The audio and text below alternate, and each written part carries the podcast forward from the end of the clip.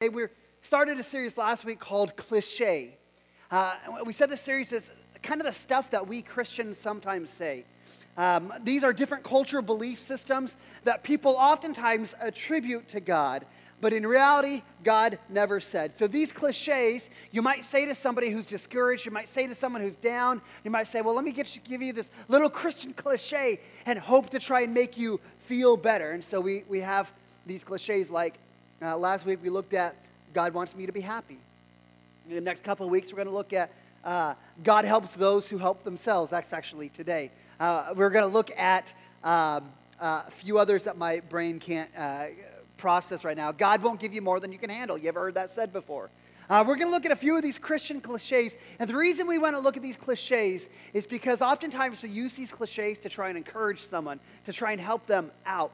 But, but here's what we need to know. In, in John chapter 8, Jesus said, uh, You shall know the truth, and the truth shall set you free.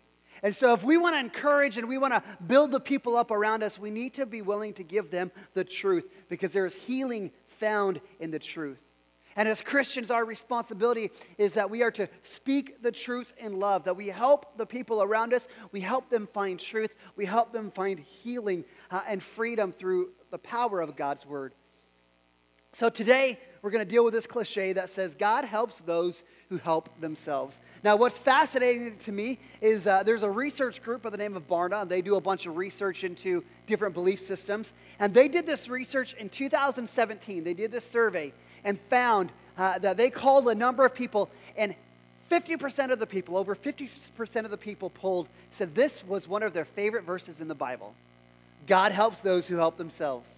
In fact, it goes a little further. The research found that 75% of, of young people, of young people, teenagers, said that this idea, God helps those who help themselves, is the main, uh, is the, the central message to the Bible. God helps those who help themselves. In fact, as we look at our American society, we value this self sufficiency, right? We value people who, who go and, and achieve. I mean, isn't that the American dream? The American dream is you go and you make it happen. And that's one of the blessings of living in America. And so we talked about last week, we talked about the movie Pursuit of Happiness. And you've got that guy, Chris Gardner, and how he comes through all these uh, overwhelming obstacles and becomes a success. And, and, we love to hear that story. That's the underdog story. In fact, all of the great movies uh, are underdog movies uh, of somebody who works hard, who has incredible determination, and then they overcome. I mean, I, I mean, think about all the great movies, and this is going to tell you what kind of movies I like to watch. Rocky, man, he, uh, the underdog, uh, the Karate Kid, uh, Forrest Gump, Blindside. Like these are great inspirational stories. You hear about this, these people who overcome tremendous odds. And they're victorious because of their determination and their hard work. And so we love that idea in our, in our culture of self sufficiency, of somebody working hard to overcoming, of, of, of accomplishing something. And so then we take that principle that we value in our culture we attribute it to faith. And so that's where we get this idea that God helps those who help themselves. The problem is, it's nowhere to be found in the Bible. And the problem is that verse is not in there. It's not the central message of the Bible. In fact, the idea that God helps those who first have to help themselves was first found by a guy by the name of Aesop, who was a slave and a storyteller uh, hundreds of years before Jesus lived. And he wrote this, fa- this fable about the Greek gods, and it's called uh, Hercules and the Wagoner. And this wagoner, this guy driving a wagon, he gets the wagon stuck in the mud. And so he calls on, who else is going to call? He's going to call on Hercules. Hercules, you're so strong. Would you come and help me get my wagon unstuck? And in the fable, Hercules says, No, you need to get out there and push the wagon yourself because the gods come and help those who help themselves. This saying was made more modern in the 1700s. I don't know if that's modern or not.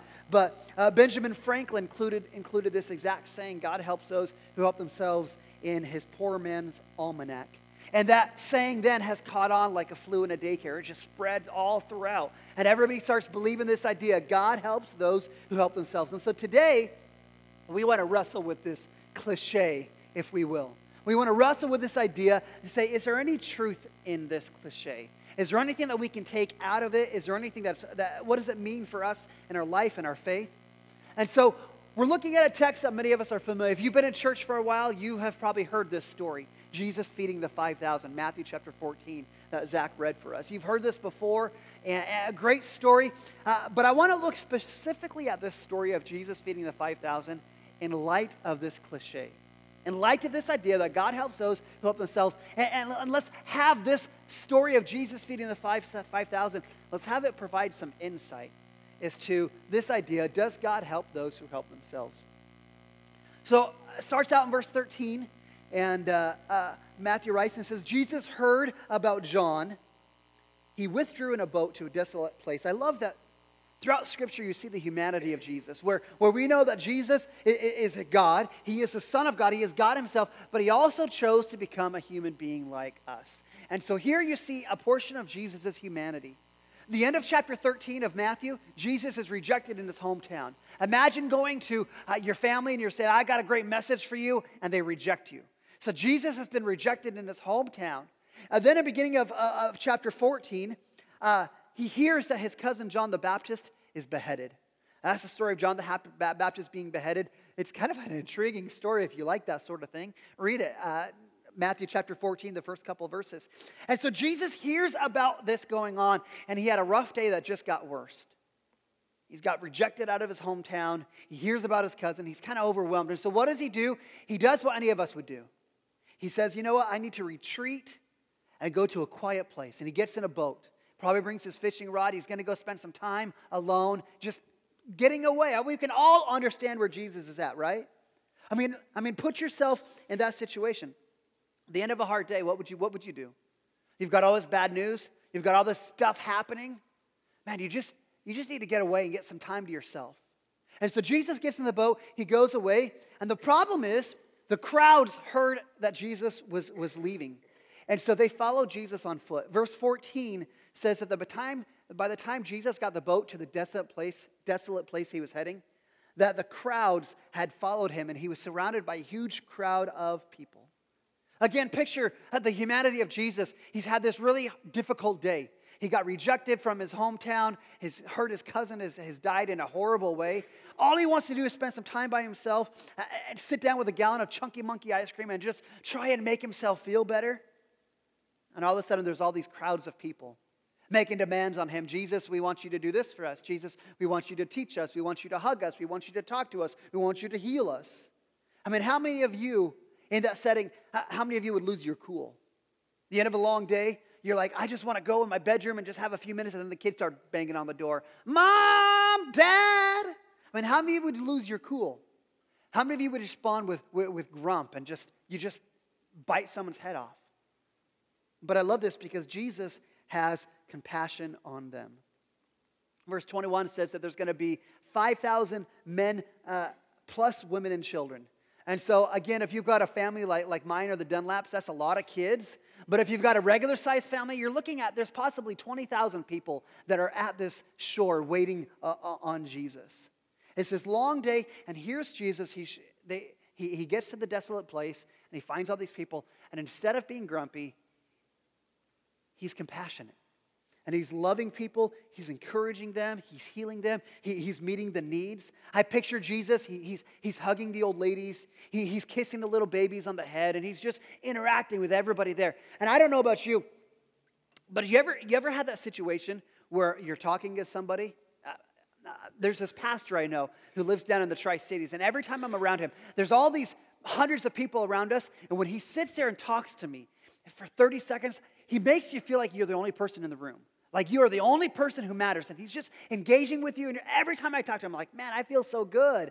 And then he goes and does it to the next person, the next person. I'm like, okay, I, I see it. Like I kind of imagine Jesus with these 20,000 people, he's probably like that. Where when he's talking to you, you're like, man, I'm the only person that exists. Jesus wants to talk directly to me, and nobody else matters. Jesus is right here. That's what I picture. He's got all these people around him, and Jesus is compassionate, and he's engaging these people. He's meeting their needs. And he spends all day, he's talking to people, he's healing them, and the problem becomes he spends all day there and it becomes dinner time. Disciples are saying, Man, I'm, we're hungry. Like people are hungry. What are we going to do? And so the disciples begin to say, Well, well, well, somebody needs to go talk to Jesus. Now, it doesn't tell us which disciple goes and talks to Jesus about needing to feed people, but I'm going to guess it's Peter because Peter's always the guy who just opens his mouth without thinking. He's just like, okay, I'll be the mouthpiece and I'll blurt whatever I want without thinking. And so, verse 15, uh, Peter, the disciples, they, they go to Jesus and say, Jesus, it's late. We're in a desolate place. Jesus, you need to send everybody away so they can go and find food and feed themselves. And again, here's Jesus. He's had compassion on these people. I don't know how long it would take him to talk and, and to love on and to heal 20,000 people. But I imagine there's still more that people that Jesus wants to meet and Jesus wants to be able to interact with. And so Jesus, he's loving other people, and he says, verse 16, he says, Listen, disciples, they don't need to go away. You need to give them something to eat. Again, this is where I want you to, to picture the story. Picture yourself as one of the disciples, right? I mean, here's, here's, here, you're coming to get away off with Jesus. You're like, hey, this is great. We're going to go spend some alone time. We're going to have this, this time to kind of encourage him. Hey, this will be really good. And then when you get to shore, there's 20,000 people waiting for you. And the disciples, man, they must have been like ushers where they're kind of like holding people off. They're kind of escorting people. And they're like, this is not what we thought we were going to be doing today. And now all these people are hungry. They're like, Jesus, send them away. We want to, we, we want them gone. And Jesus says, no, you're not going to send them away. He says, No, you're going to go and I want you to feed them. Again, think about the humanity of the disciples. Think about the disciples. They're looking around and they're saying, Well, how are we going to feed these people? There's no Domino's pizza. Domino's was closed, it wasn't open the area. There's no Costco. In fact, they didn't, even if there was a Costco nearby, uh, one of the other gospel writers says they didn't have enough money. It would have cost them eight months' wages uh, of money for them to be able to buy enough food to feed everybody. And they're like, we have nothing to do. We have no way to do this. And so, again, one of the disciples, again, I'm going to say it's Peter. One of the disciples, verse 17, says, Jesus, we can't feed these people. We only have five loaves of bread and two fish. There's nothing that's gluten free, there's no vegan options. Like, Jesus, we can't feed these people. It's impossible. The need is too great. And this is where Jesus, he does the unexpected. Listen, this is one of the things that I, I, I, love about Jesus. This is the Jesus I know. Is my Jesus does the unexpected. Do you know that Jesus? Do you know the Jesus that does the unexpected? Because despite the odds, despite how difficult the circumstances are, Jesus, my God, He is omnipotent. That means He's all powerful. That means that, that, that God can, nothing is too hard for him, that God can do the unexpected. And this is where I, I, you need to know that Jesus is not just a good teacher. Jesus is not just a good example for you to follow. Jesus is God in the flesh. And he shows up when nobody expects him to do. And he does the unexpected. He's not limited by circumstances, he, by any difficulty, and any single moment. God can take the littlest of something, the littlest of nothing, and change your life, uh, change the course of your life forever. That's what Jesus does. He does the unexpected. And so, verse 18, Jesus says, Bring me the loaves and the fish. He orders everybody to sit out on the grass, and he takes the loaves and a fish and he blesses it. And he breaks it apart and he gives it to the disciples and says, Disciples, you go spread out and feed everybody. And everybody, all 20,000 people of them, or if they've got big families like mine, there's 35,000 people. They're just perspective. All people are fed and are satisfied. And after they're done eating, Jesus sends his disciples back out and they gather 12 baskets of leftovers. How many of you are good with leftovers, right? 12 baskets of leftovers. Now, when we read this story, oftentimes we're caught up in the miracle, right? We're caught up in the idea of, well, how did Jesus do that? When we want to begin to understand, well, well, how did Jesus take the five loaves of bread and two fish, and, and maybe the fish were like whales. Maybe they weren't fish, they were whales, and they're really big fish, and you could feed a lot of people with them. Or, or, or you know, how, how, did this happen? How does, and some of us, if you struggle with faith, you look at a miracle like that and you're like, that's impossible. There's no way for God to feed 20,000 people with five loaves of bread and two fish. But listen, this is what the text says, and this is what I believe happened. That's exactly what happened. I don't want to spend our time this morning trying to explain how this miracle happened. Again, what we want to do is we want to look at this story and deal with this cliche of how this is going to influence us understanding this idea that God helps those who help themselves. In fact, there's three things that we're going to learn from this text, three things that we're going to take away for this idea. Number one, number one is you and I are called to do what we can to be a part of what God is doing. Okay? You and I, we are called to do what we can to be a part of whatever God is doing. All right? So, again, in the story, here's the problem. There's all these people here. Uh, they're, they're curious how we're going to feed them. And what do the disciples do? They say, Well, we've got five loaves and two fish. It's not enough. It's impossible for us to feed all these people with this. But we've got these five loaves and these two fish. And Jesus takes what they've got. And Jesus uses it and he multiplies it. He does a miracle with it. He makes it enough for everybody to be fed. Now, honestly, Jesus, he didn't need the five loaves and fi- five loaves and the two fish. He could have he could have fed them any other possible way. He could have built a Domino's right next door in a matter of time. I mean, he's God in the flesh, right? There's a story in the Old Testament where uh, Moses is leading the Israelites out of Egypt and into the promised land. And they're wandering in the wilderness. And the question is, well, how is God going to provide for his people? And that's where every morning they wake up and God provided this, this manna on the ground, these breadcrumbs essentially, that they could gather together. And that's how God fed them. So God could have fed these 20,000 people any sort of way. God could have done any sort of thing. But what God does is He says, Hey, disciples, you've got this little bit that you can offer me. I will take that and I will use that and I will multiply that and I will use that for, for, for, for my glory. I know that sometimes we come to this dilemma, this little bit of a struggle in our life on, on, on, how do we relate God's sovereignty, the fact that God's in control, with our own personal responsibility, our, our personal choices, how these two things play out together. I mean, if, if, if God could have fed them on any sort of way, if God could have miraculously made anything appear, how come God used what the disciples had to offer? Well, we looked at this story earlier this year. We looked at the story of Esther. And Esther is a great story because it deals with God's hand of providence. How, how God orchestrates all the details of our world and all the details of our life for our good and for His glory. I mean, that's, that's God's sovereignty. That's God's hand of providence. That's what God does. But, but there's also this idea on, on, on where does our personal choice, our personal responsibility, our action play into God's sovereignty. And, and one of my favorite verses that helped me understand these two things, one of my favorite verses out of the book of Esther was, was Esther chapter 4, verse 14. In that story, in that, cha- in that chapter, uh, Mordecai is talking to his cousin Esther. He's saying, Esther, you've been made queen. I think you should go before the king on behalf of God's people and intercede to prevent this Holocaust from happening. And, and, so he's, he's, he's trying to get her to go and do this. And he says this He says, Listen, Esther, if you keep silent, Help is going to come from somewhere else. But perhaps you have become queen for such a time as this. And in that statement, he acknowledges listen, God is still sovereign. Listen, Esther, if you don't do anything, God's still going to do what he's going to do. God's, God's, God's going to play out his story, God's going to work. But Esther, perhaps God has put you in such a time for this that God could use you that you could be a part of what God is trying to do to prevent the Holocaust and to redeem God's people. And this is kind of that understanding on how our actions and God's sovereignty play together. Is we have an opportunity to be a part of what God is doing.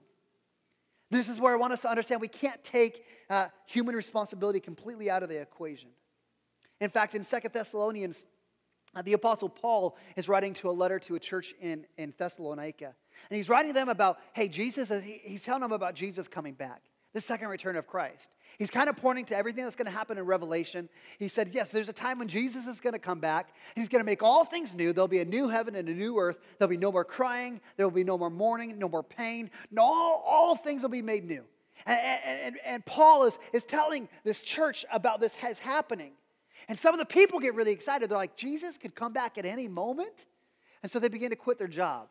Man, if Jesus is going to come back, man, we're going to be ready. We're going to just, just, uh, just spend all of our time waiting for him to come back, and it'll be great. We, we don't have to work anymore because he's going to come back and he's going to make everything right. He's going to fix everything that's gone wrong. And so Paul addresses that in Second Thessalonians, and he says in Second Thessalonians 3.10, he says, we would give you this command. If anyone is not willing to work, let him not eat. For hear that some of you walk in idleness, not busy at work, but busybodies.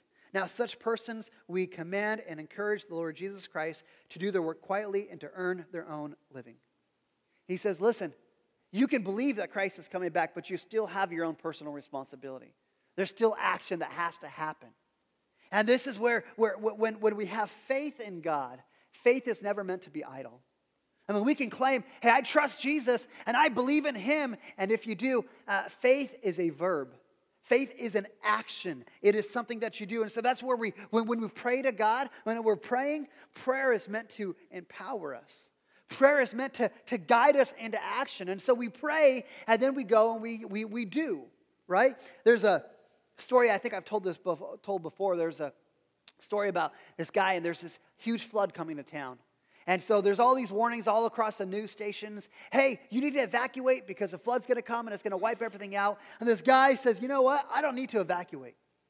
Uh, uh, of course, this guy's a man because uh, men don't listen. And so the guy says, I don't need to evacuate. I'm going to pray and pray, God, would you, would you save me? God, would you protect me? And so the water begins to rise and gets up to the man's uh, front steps. And his neighbor comes by. His neighbor's got a little skiff, little boat. His neighbor comes by and says, Hey, dude, I'll, I'll, I'll rescue you. Come jump in the boat. The guy's like, Nope, I prayed to God. God's going to save me. It's like, All right, you're lost, man. The neighbor goes off. The water gets up, and the water's now uh, into his house. It's spilling into his house. And so everything, the house is getting flooded. flooded. And a police boat comes by. And they've got a big motor on the boat. The police boat comes by, honks their horn, and says, Hey, dude, we'll rescue you. Come get in the boat. And the guy says, Nope, I prayed to God. God's going to save me. The, police are like, dude, you're a fool, whatever. Police boat drives off. The water continues to rise. Uh, uh, it gets to the point where uh, the water's filling the entire house. And so the man's on his roof. That's the only place that he can get to get out of the water. And all of a sudden, uh, the police come with one of those helicopters. And they drop one of those cool rope ladders, you know, you see those on the movies. They got the rope ladder out and they're like, hey, dude, jump on the ladder, we'll save you. The guy's like, nope, I got it covered. I prayed to God, God's gonna save me. Police are like, all right, dude, whatever. They fly away. Eventually, the man drowns. The man drowns and he goes up to heaven. And the first thing he says is, God, God, I need an answer. God, I need an explanation. How come you didn't save me? I prayed to you. God says, Well, man, I, I sent you two boats and a helicopter. Like, what more could you want? Like, I, I did. And it kind of gives you this idea that, that there's a little bit of action that goes into us putting faith in God right? I mean, that's where we pray for our families and say, God, would you keep our families safe? And we pray, but we still lock our doors, right? I mean, that's kind of just the way it works. We pray and we trust and we seek God, but there's still an action that we put into it. Faith is a verb, faith is an action. So here's, here's just a simple application for you this morning. In what way do you need to put your faith into action? In what way do you need to put your faith into action? Let me just throw some examples out. I talked to a guy this week. Uh, he came into the office and, and he's talking about, oh, you know, I've done construction work. I'm trying to get a job. And I'm like, that's great. He said, I, have been praying for this, praying for God to give me a job. I'm like, that's awesome, man. So where have you applied? Well, I haven't done that yet. I haven't done that yet. You kind of see the correlation here? If you're praying for God to give you a job, then it means you need to get out there and you need to put your resume out there. You need to start putting applications out. Uh, he says, Well, I don't have a license. Well, great, go get your license. You had your driver's license, have whatever problems. Go do whatever it takes to get that in place. I mean, if you're praying for God to do something, you've got to take some responsibility and say, All right, God, if I'm praying and asking you for a job and I feel like you're going to give it to me, but that means I'm going to go and put my application out there. I'm going to go and, and do what I can there. In fact, I remember when Sam and I were young, uh, newly married. We had little kids at home. Man, I remember being young and I remember thinking, man, I wish, I wish I had a friend. I wish I had like an older mentor, a confidant that I could just talk through things and, and help wrestle with life. And I remember praying that God would do that. Listen, if you are in that situation where maybe you're in that season of a young parent and you're just like, man, I need a friend. Listen, maybe the first step for you is to pray about it and then to go be a friend yourself.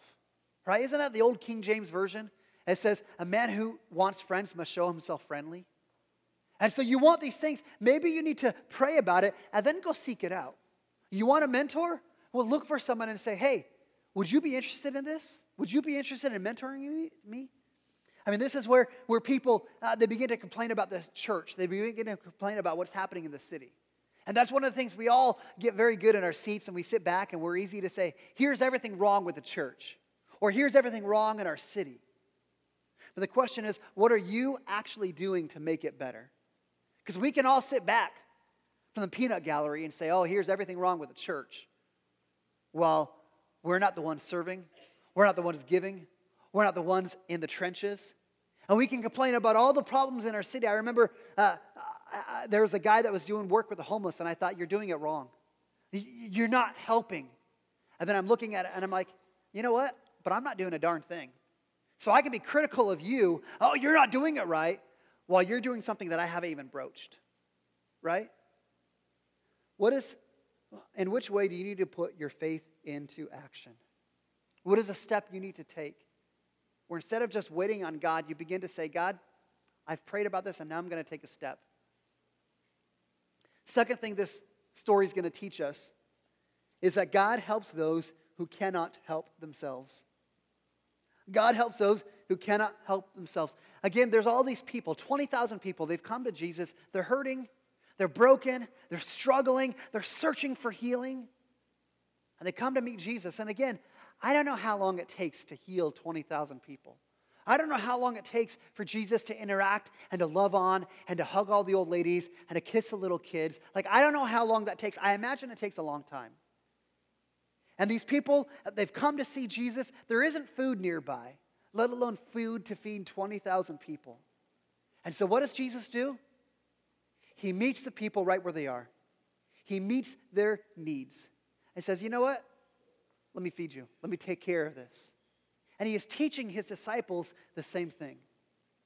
Now, I recognize that there are some of us in here, we hear this story, and it's easy for us to be critical of the crowds. It's easy for us to find fault in the crowds. Like, well, Uh, you know, those crowds, if they would have just thought ahead, if they, if they would, they should have prepared, right? They should have brought a sack lunch. They should have known hey, if you're going to go to this desolate place where there's no Domino's nearby, there's no Costco to get a $1.50 hot dog, they should have known, they should have brought a lunch.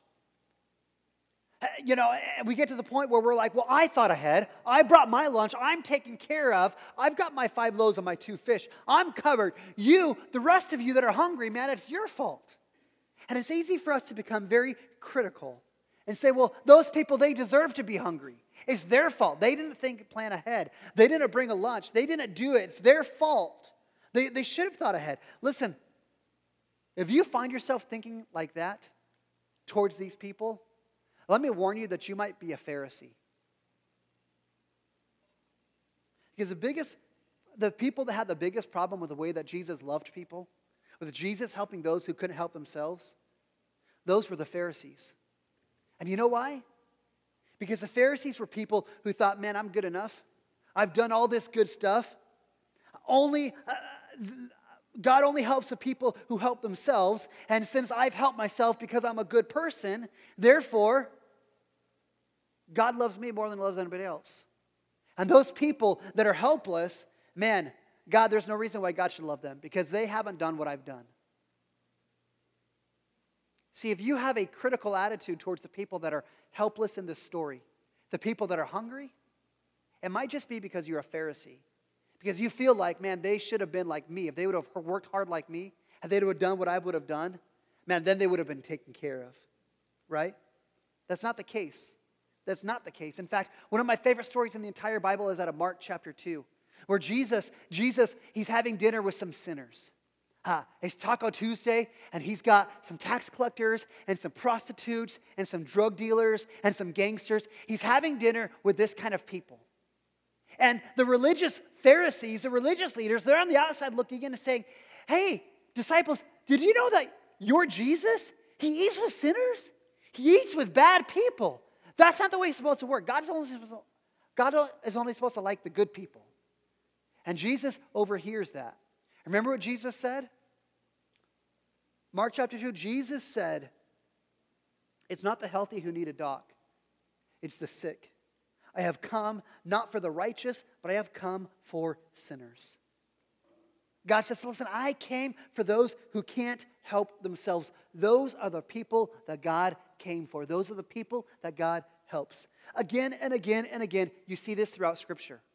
You see this? The woman caught in adultery. She's caught in adultery. The Pharisees, they drag her out in front of Jesus and they're ready to stone her. Hey, this is what Scripture says. She needs to be stoned. And remember what Jesus does? He has compassion on her and he helps her. Instead of judging her, he helps her. Remember that story? Jesus helped. Uh, remember the story of the woman who had this discharge, discharge, of blood? She had this blood issue for 10 years and she couldn't get it stopped. And because of that, she was an outcast of society. People would not accept her because she was dirty and unclean. She's helpless. And what did Jesus do for her? He helped her. What about the man by the pool of Bethesda?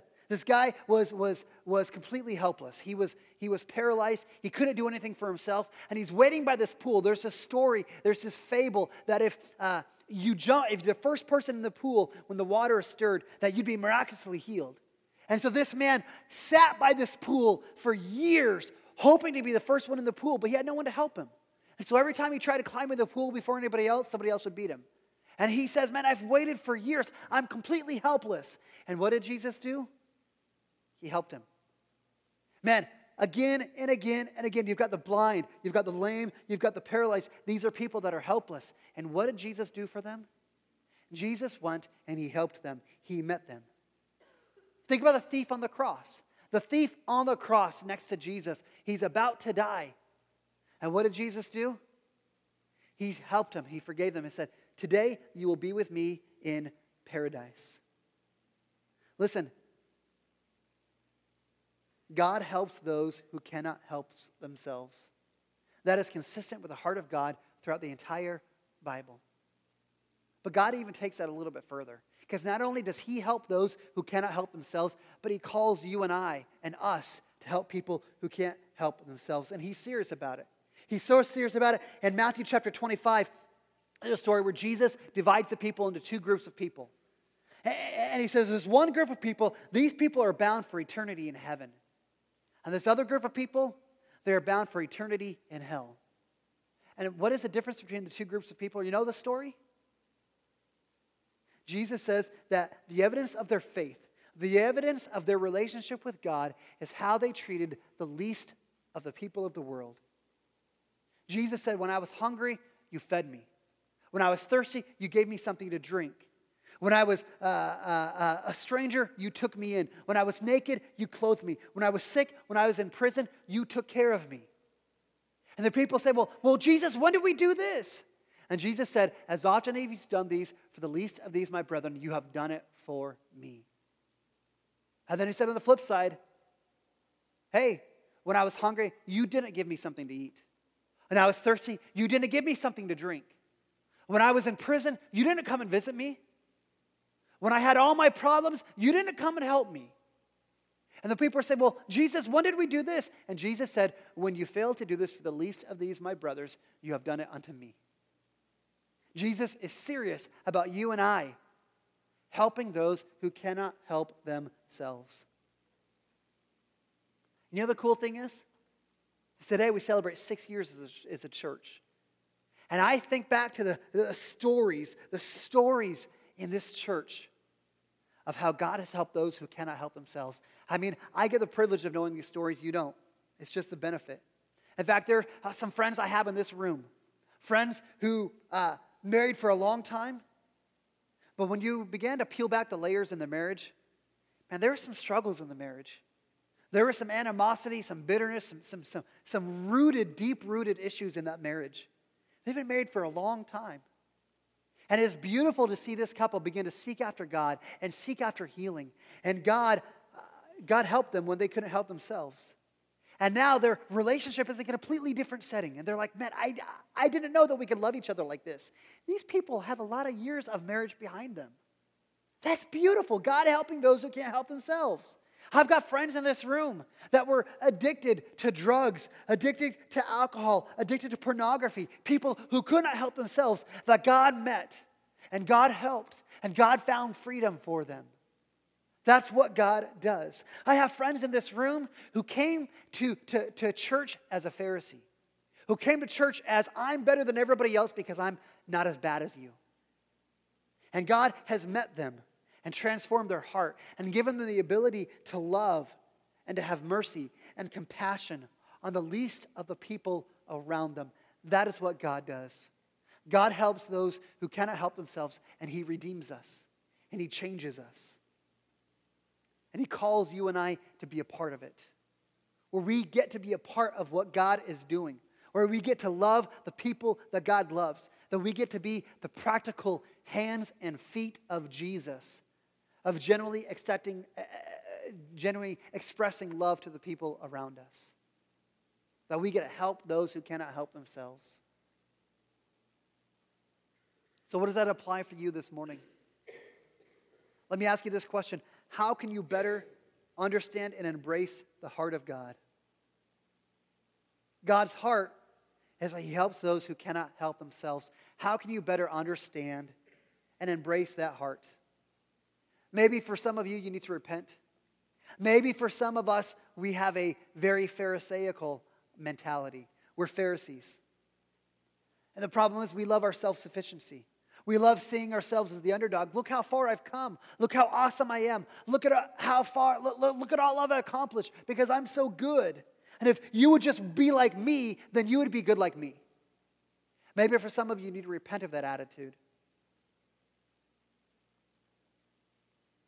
And instead of looking down on them, maybe you need to think, you know what? Maybe God would call me to extend a helping hand to that person, to love them, to meet them where they are. Who are the helpless around you? God calls us to help those who cannot help themselves. Who are the helpless people around you? I know in our, in our lives, we often we insulate ourselves from, from people who are helpless. Because sometimes people who are helpless, sometimes it's a little bit messy. Sometimes waiting into somebody who's helpless, waiting into their life, sometimes it can be very difficult. And, and it can be a burden. Yep, absolutely. And that's exactly what God does. He meets their messiness. He wades inside of it, and that's what he calls us to do. And you'd say, well, well, I just, I don't have much to offer. Neither did the disciples. They had five loaves and two fish. And God took that and said, I'll use that. Whatever little bit you have to offer to help those who cannot help themselves. Listen, how many of you in this room have had marriage struggles? You've been through it. I mean, it's interesting talking to just a couple different folks about, man, if you're married, uh, marriage is one of the most beautiful relationships you'll ever experience, right? And is also one of the most difficult relationships you've ever experienced. Amen to that? Like both sides of the coin. It is beautiful and it is challenging. Listen, have you been through some of those challenging seasons? You know how helpless, you know what it's like to feel helpless in the middle of that. Man, he's never going to change. Man, he's never going to pick up his socks off the floor. He's never going to, she's never, and you feel helpless. Listen, have you been through that? What an opportunity for you to wade into somebody else's story and say, let me encourage you. Let me tell you, you'll get through this. Let me tell you how what God has done in my marriage, and let me encourage you in that. Thinking about your parents. You've been through those days. Again, I think about uh, young kids at home Man, those days you feel helpless. There's so many kids. How do I keep my sanity? Listen, you've been through that? Man, you have a voice to be able to speak to these young parents, to be able to say, listen, we've been through there. You will make it through these days. You will make it through these days. Terrible twos, they last into the threes and fours and sometimes in the teenagers, but you will make it through it. You will get out of it. What about the helpless of our city? You called to go help the helpless of our city?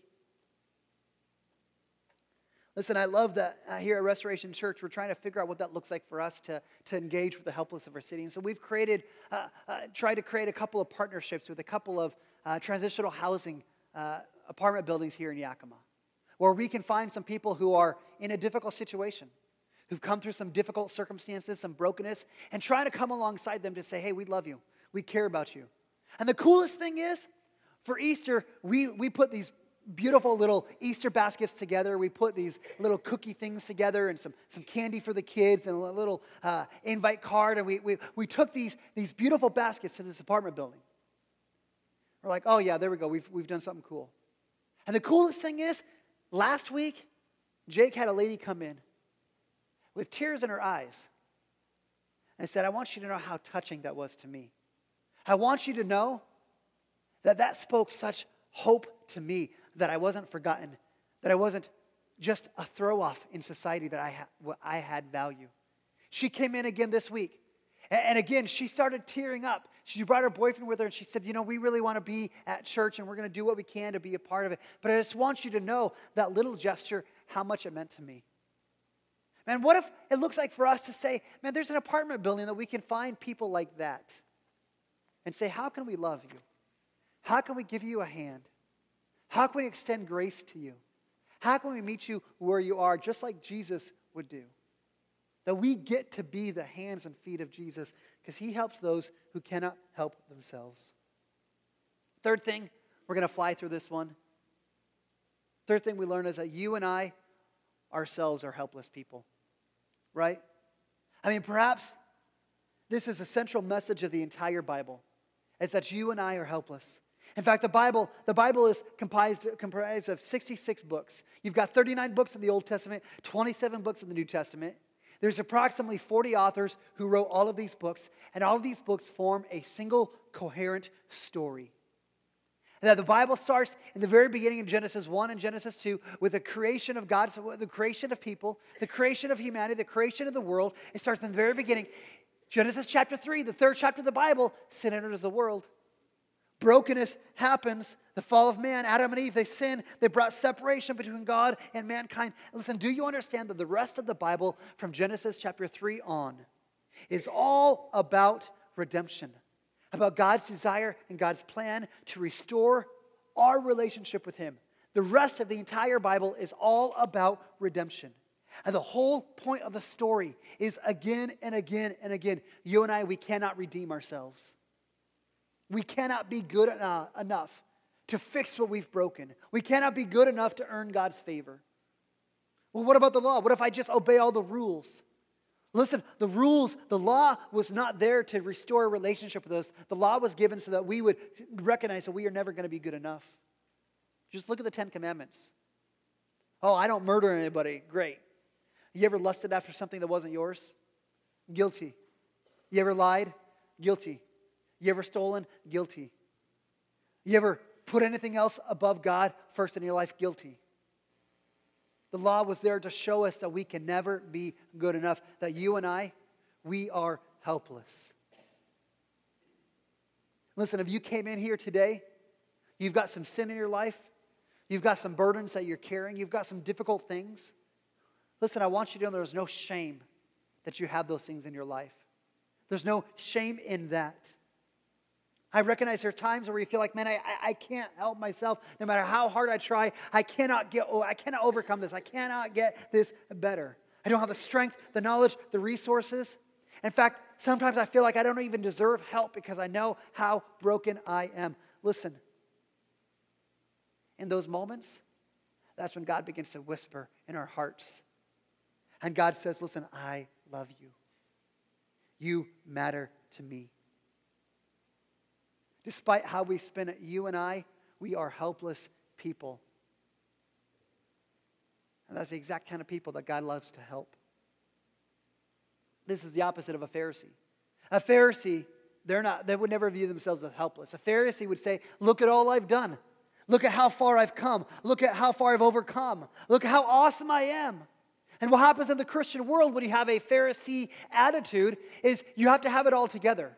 And so when you get around other Christians, you put a smile on your face. And you hide the fact that there's marriage struggles. You hide the fact that there's sin addiction that you can't overcome. You hide the fact that there is uh, financial issues. And you push down your insecurities. You, you push down your worry. You push down your anxiety because you're a Pharisee and you have to have it all together. And so we fake it. And that's unfortunate. Because by faking it, we are preventing ourselves from the very help that God wants to give us. That if we would recognize that we are helpless, that God would be there in a moment to meet us where we are. And see, if you are a child of God, that's where we begin to reinterpret the data. where we begin to recognize the deficiencies in our life, the brokenness. And we see the grace of God meeting us where we are. God's not afraid of it. God meets us in that helpless situation. He meets us in the brokenness. And He brings redemption. This is the heart of the gospel. The heart of the gospel is that God meets us in our brokenness.